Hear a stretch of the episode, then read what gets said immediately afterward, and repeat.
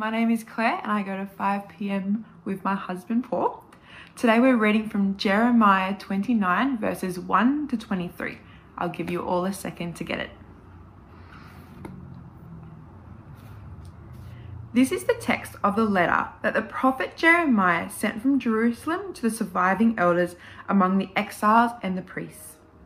The prophets and all the other people Nebuchadnezzar had carried into exile from Jerusalem to Babylon.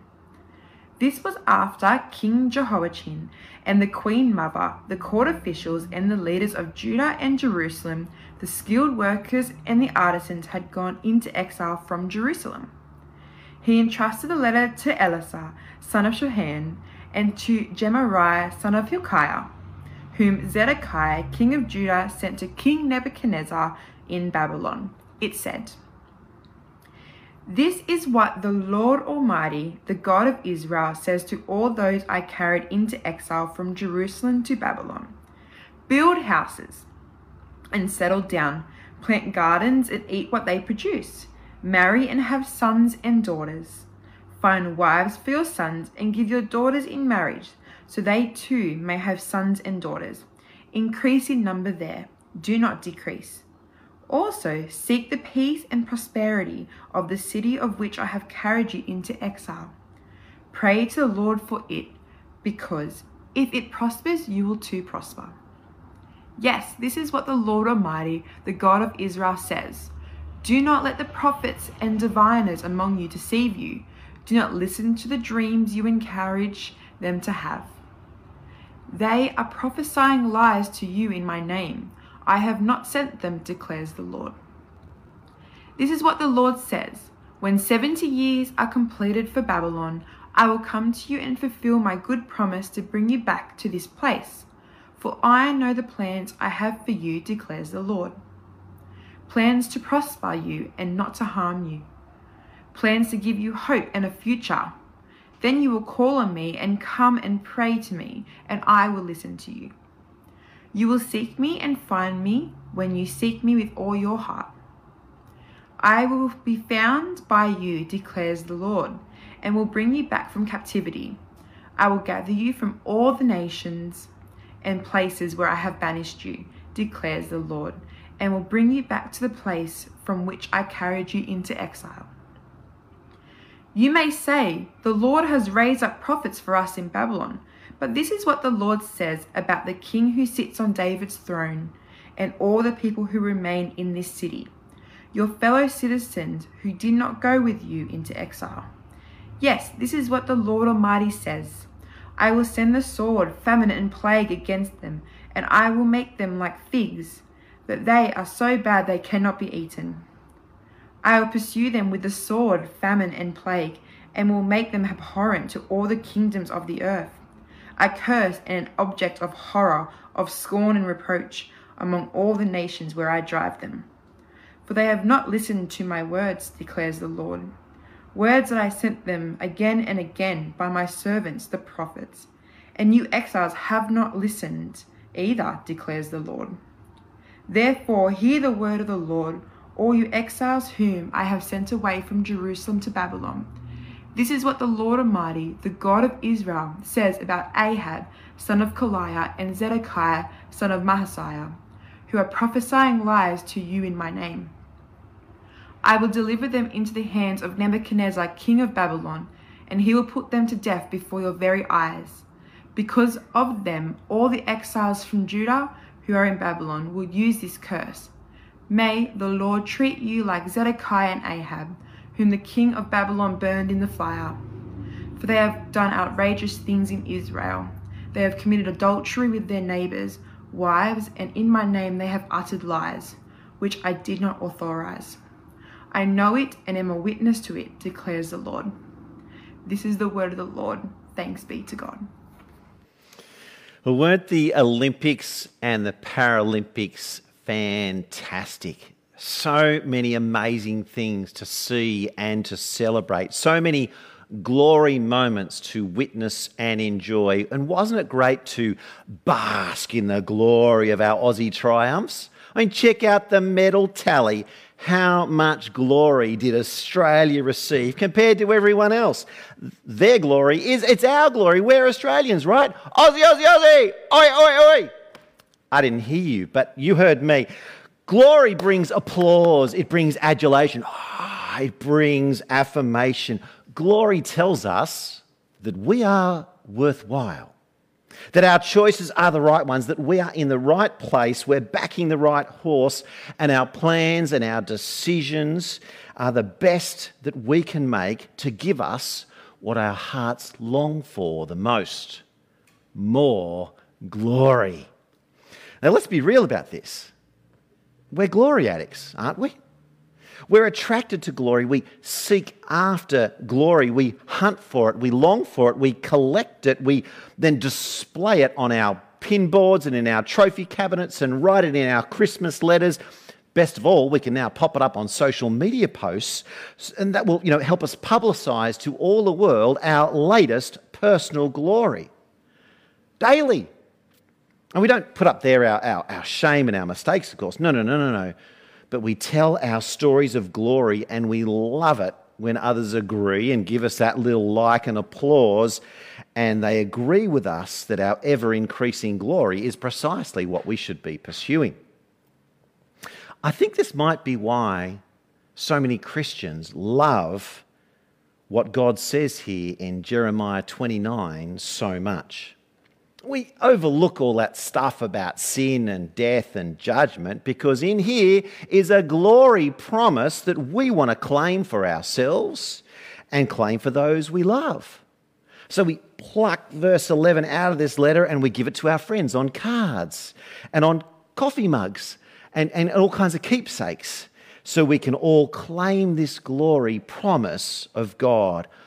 I know the plans I have for you, says the Lord plans to prosper you and not to harm you, plans to give you hope and a future. And we hear those words and we say, Yes, God wants for me the glory that I want for me. But is it? But is that really true? I mean, sure, we want it to be true. It, it matches the desires of my heart, what I want for me, so it must be true. But you know, when Claire read that, I, I, you know, I, I'm not so sure. In fact, I'm here to tell you it's a trap. It's a trap. And it's a trap that can break your life just as it broke the lives of the Israelites before us who abused God's word and abused his promises written for them in the Old Testament.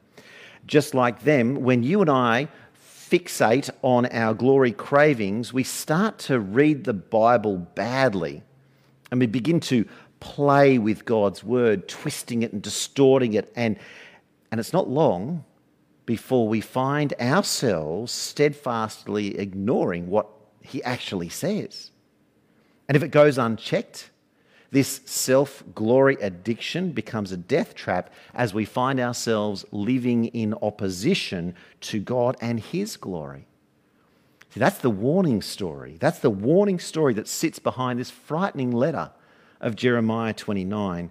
So let's take some time now. Let's take some time to learn from their mistake so that we don't just simply repeat it as God's people living here now in Bulli, the northern Illawarra, wherever you're living, we're not living anywhere near the promised land.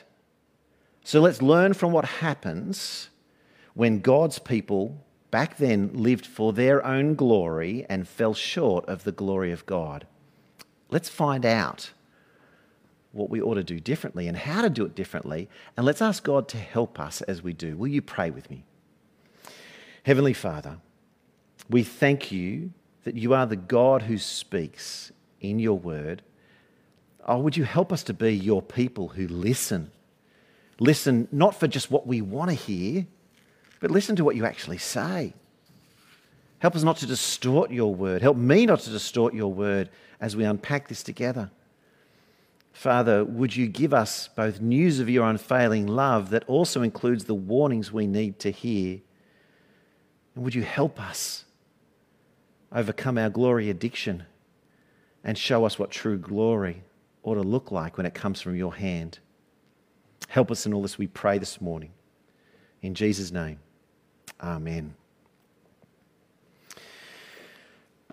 Well, this letter before us that Claire read out in Jeremiah 29, it was delivered, hand delivered, some 2,600 years ago the prophet Jeremiah lived in the changeover period from the 7th through to the 6th century before Christ, and the official letter mentioned in this chapter can be dated to the year 597 BC, accurately, of course, because of all those people. I mean, all those names that were mentioned are strange to our ears and perhaps hard to pronounce, but these were real people. So it's right to at least try and get their names right as we pronounce them, because they really lived, they really walked in those days. And this letter comes near the end point of Israel's decline into disaster. From the heights of its at the center of world power, it then fell into becoming a split nation in civil war with itself, and finally destroyed and devastated down to a tiny, tiny little group of survivors in exile living a long, long way from the promised land. Israel went from decline to disaster, and it took just 400 years to come apart. A, a, long time in terms of our lifetimes, but in the life of the world, in the life of a nation, 400 years, it's a blink. From the golden nation that we looked at last week, where the standing army had more than a million fighting men ready for battle at a moment's notice, an enormously powerful nation, and all the nations were coming into Jerusalem to bask in the golden glory that Solomon was spreading out through all the world, down to a tiny rabble of a few thousand humiliated exiles forced to live in a foreign land of Babylon, while those back in their homeland were systematically destroyed by God's wrath for sin. That's the awful setting of this Jeremiah 29 letter. That's the setting that provokes it to be written. Was God prospering his people in this period? No, clearly not. At that time, he was actually very busy keeping a promise, a different promise, a promise to make sure they met the consequences of their self glory cravings, that they actually met the consequences that he had promised them a detailed promise, a much detailed promise he had made back before they left Mount Sinai. Remember the old Ten Commandments things in the Exodus? Just before they leave Mount Sinai and start walking towards the promised land, he gave them a chilling promise that was published and recorded and repeatedly referred to so that no one would be surprised by God's actions if it happened. Here's a snippet of that promise. It's recorded for us 700 years before Jeremiah's letter, recorded for us in Leviticus chapter 26. Here's the start of it. If you will not listen to me and carry out all these commands, and if you reject my decrees and abhor my laws, and fail to carry out all my commands, and so violate my covenant, then I will do this to you. I will bring on you sudden terror, wasting diseases, and fever that will destroy your sight and sap your strength. You will plant seed in vain because your enemies will eat it. I will set my face against you so that you will be defeated by your enemies. Those who hate you will rule over you and you will flee, even when no one is pursuing you. If after all this you will not listen to me, I will punish you, dot, dot, dot. And it goes on. And if we keep reading on there in Leviticus 26, God's promises there layer upon layer upon layer of devastation. If at each point, when he pauses and sends them a prophet to tell them that they're doing the wrong thing, if they again refuse to listen, then he'll apply the next layer until they finally find themselves, verse 46 of Leviticus 26, a devastated, minuscule number in exile in a foreign land. He laid it all out for them. But of course, that would never happen. You know, back there at Mount Sinai, of course, that was never going to happen. It was never going to happen because, of course, they would listen to God. Of course, they would never reject his commands, his laws, and his decrees. Of course, they'd never forget them. And even if they did make the occasional mistake, of course they would listen to his warnings. Of course they would. Of course they would feel the heat of those punishments, those discipline, and of course they would turn around. Or so we would think. But the record of history shows us that's not what happened at all. And God made sure that it was recorded as it happened so that everyone would know and would understand precisely what was going on. So, this period of history from the decline of King Solomon down to the 70 year exile that we have where we come to Jeremiah, uh, this 70 year exile in Babylon, this is covered in the Bible, in the Old Testament, by no less than 50 books. I'm referring to the books of 2 Kings and 2 Chronicles and the writings of the prophets Isaiah, Jeremiah, Lamentations, Ezekiel, Daniel, Hosea, Amos, Obadiah, Jonah, Micah, Nahum, Habakkuk, Zephaniah. Each of these 15 Old Testament books pick up different periods along that 400 year timeline and they each tell us what was going on, if they're in the whole nation as a whole or in different parts of the nation as it was occurring, amongst all the different levels of society as this was happening along the way.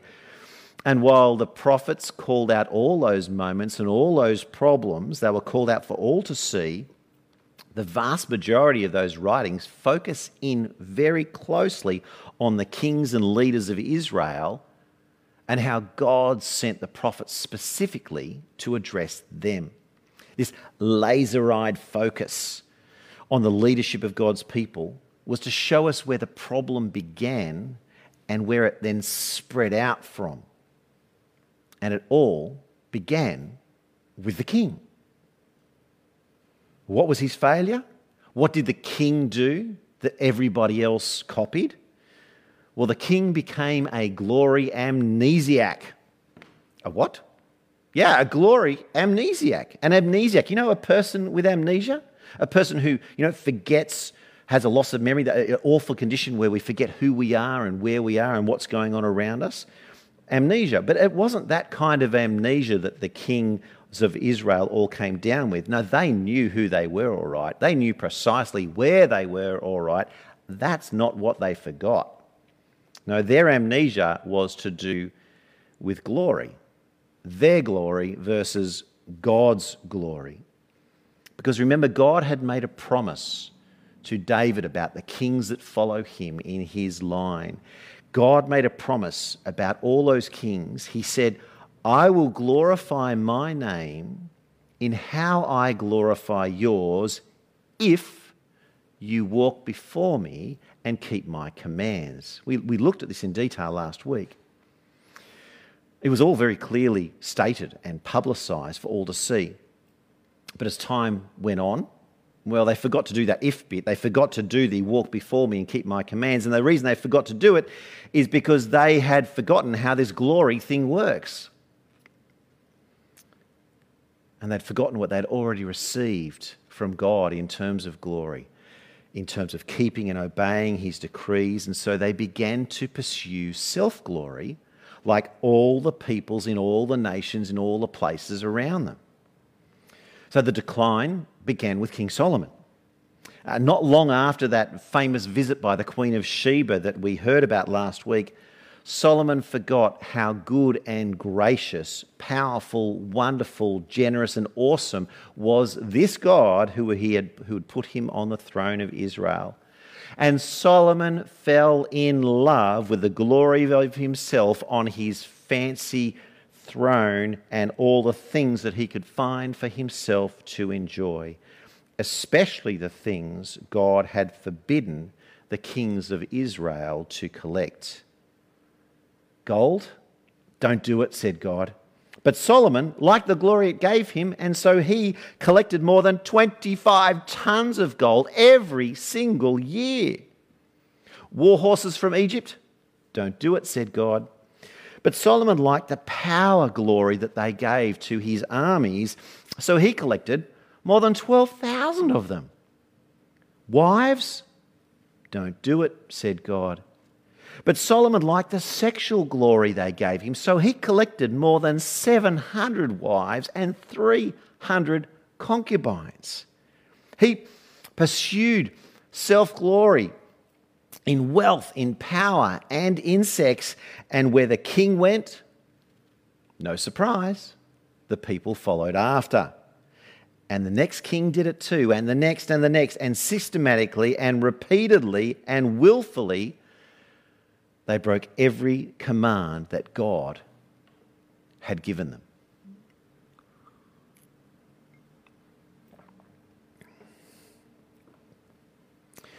What did God do in response to this? Well, God kept his word. He kept his word precisely according to all that he said would happen. Systematically, bringing upon them all the punishments he had described in the form of civil war and natural disasters and foreign invasion. He did it like that. Over the course of time, the nation was split in half, its borders reduced, its wealth squandered and stolen, its people died at the hands of foreign invaders and plagues they couldn't resist.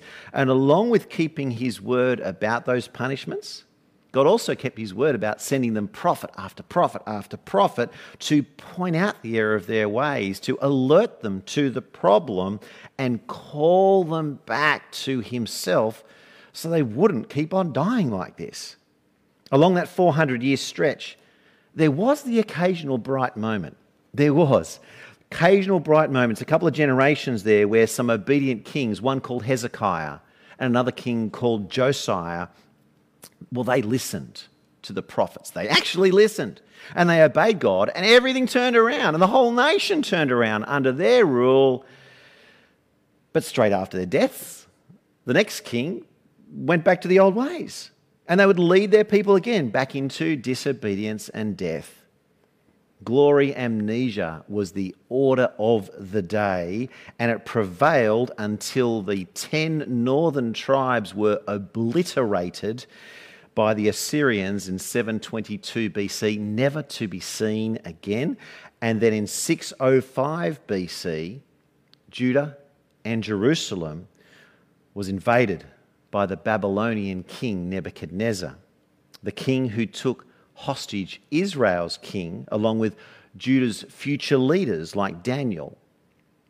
And they became Babylon's unwilling citizens and slaves. Was this the end for historical Israel? Was this the end of the promise of God to establish his people in his place under his rule? That famous promise to Abraham and then to David? Well, it sure looked like it, doesn't it? It sure looked like it. And this is the depressing situation we find Israel in when Jeremiah writes this letter that Claire read out for us from Jeremiah 29. In fact, if we were to, to mark it here in that kingdom chart we've been working on, we can see that the promise of God's people in God's place, under God's rule, well, now looks nothing like it did in the partial kingdom 400 years earlier. Let's compare it back in 2 Samuel 7, God's people was my servant David, my people Israel. God's place, they were at rest from all their enemies. God's rule, blessing through the house of David. But now in Jeremiah 29, where we find ourselves, well, God's people is a remnant from Judah. God's place, exile in Babylon. God's rule, his word, through the prophets. And that was all.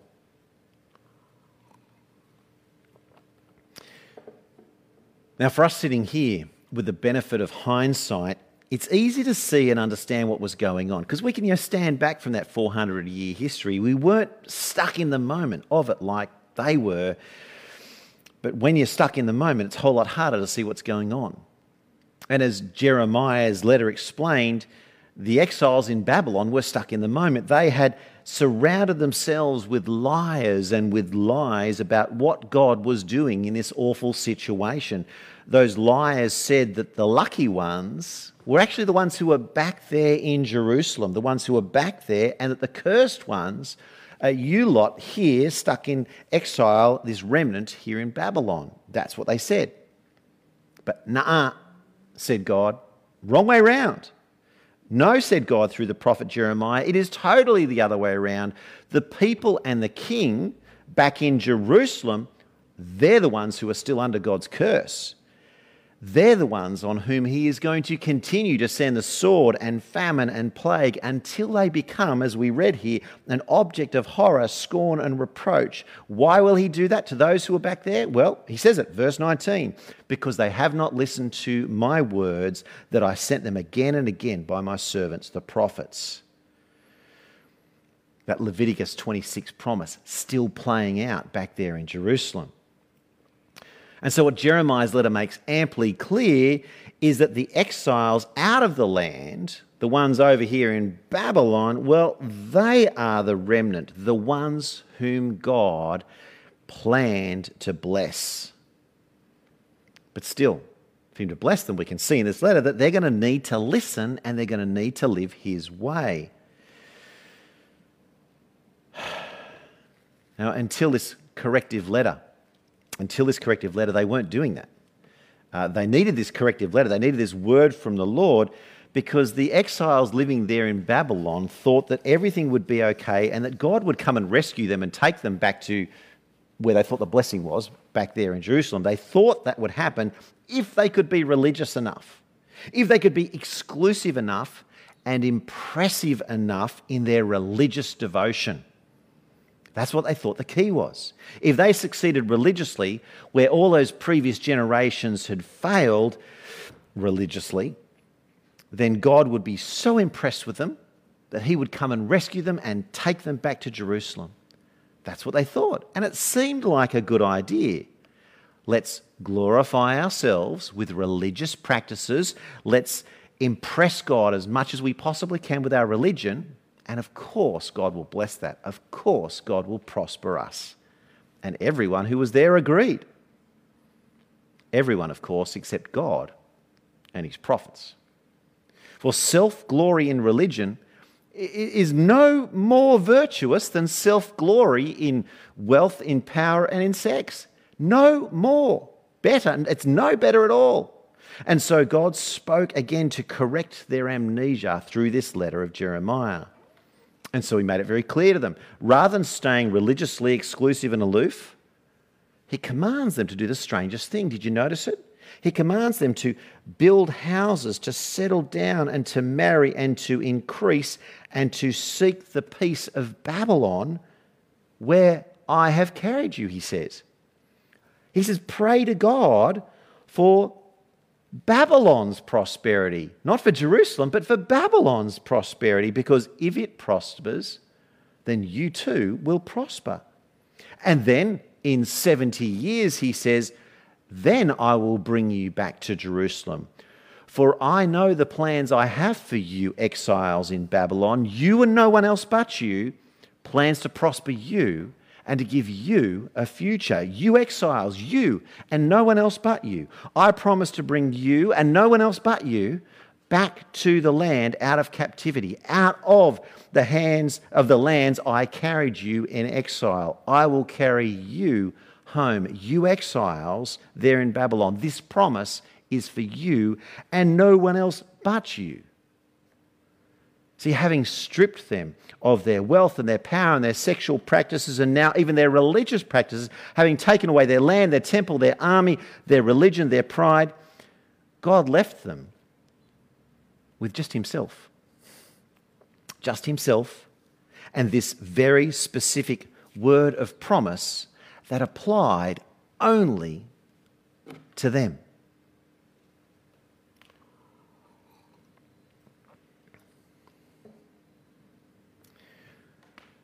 So, did God keep that promise? Did God keep that promise to the exiles? This promise to give the exiles a hope and a future back in the land of Israel? And did he also keep the other promises that we were recorded here in this famous letter? The promise to destroy those false prophets around them and those liars in that day, and that promise there to destroy the rest of Jerusalem and its king who were still doing outrageous things back in the land? Well, yes, he does.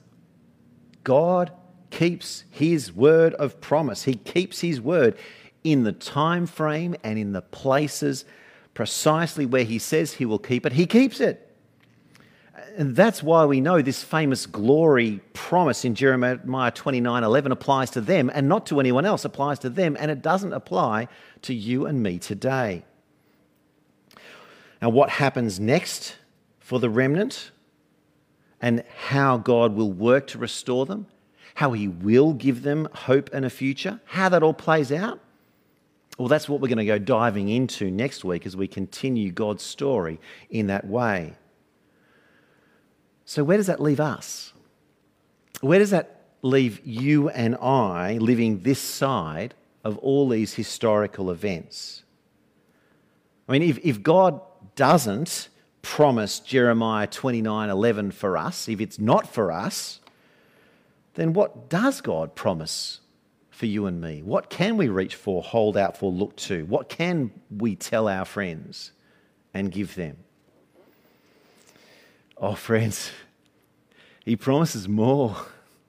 He promises better and so much more, so much more than a, a one way ticket back to dusty old destroyed Jerusalem. That's for sure.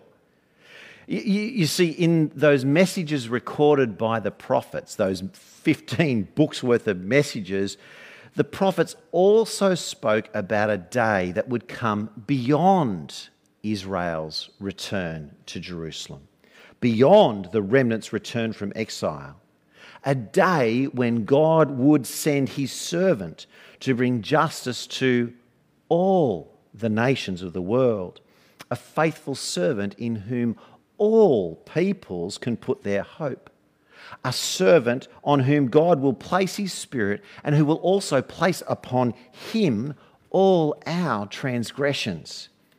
Unlike for Israel, where the punishment they deserved fell upon them, well, the prophets promise that the punishment that brings us peace with God will be laid entirely upon this servant, not on us. And they prophesied that after he suffered for these sins, that he would then see the light of life, and that by his knowledge he will justify many, and that those he justified he will also glorify. Now, the prophets themselves looked into this and they looked into the, timing of this grace that was to come, and it was revealed to them that they were actually serving us by revealing the glories that would be ours in the gospel. Not self manufactured glory, not the glories we, you know, post online and collect dust in our trophy cabinets but the glories, the glory of knowing God's one and only Son who came from the Father full of grace and truth. Knowing Him who is the radiance of God's glory and the exact representation of His being. Knowing Him who sustains all things by His powerful word. And with that powerful word, him making a promise to us. He said, Do not let your hearts be troubled. Trust in God, trust also in me. In my Father's house there are many rooms, and I am going there to prepare a place for you, and then I will come back to take you to be with me, that you may also be where I am. Where was he talking about? a, a room in, you know, good old Jerusalem? No, not at all. Nah. No, for us, us who hear and trust the promise of Jesus, oh, he's giving us a, a home with his Father in heaven. He gives us the right to sit with Him, not just a vague room out the back somewhere, but to sit with Him on His heavenly throne, in the throne room, ruling the nations alongside Him in glory forevermore. That's the glory promise the Lord Jesus gives for everyone who puts their trust in Him. That's the promise that stands for you and I. And that's why Christians today, we all say, Oh, come, Lord Jesus, come. Amen.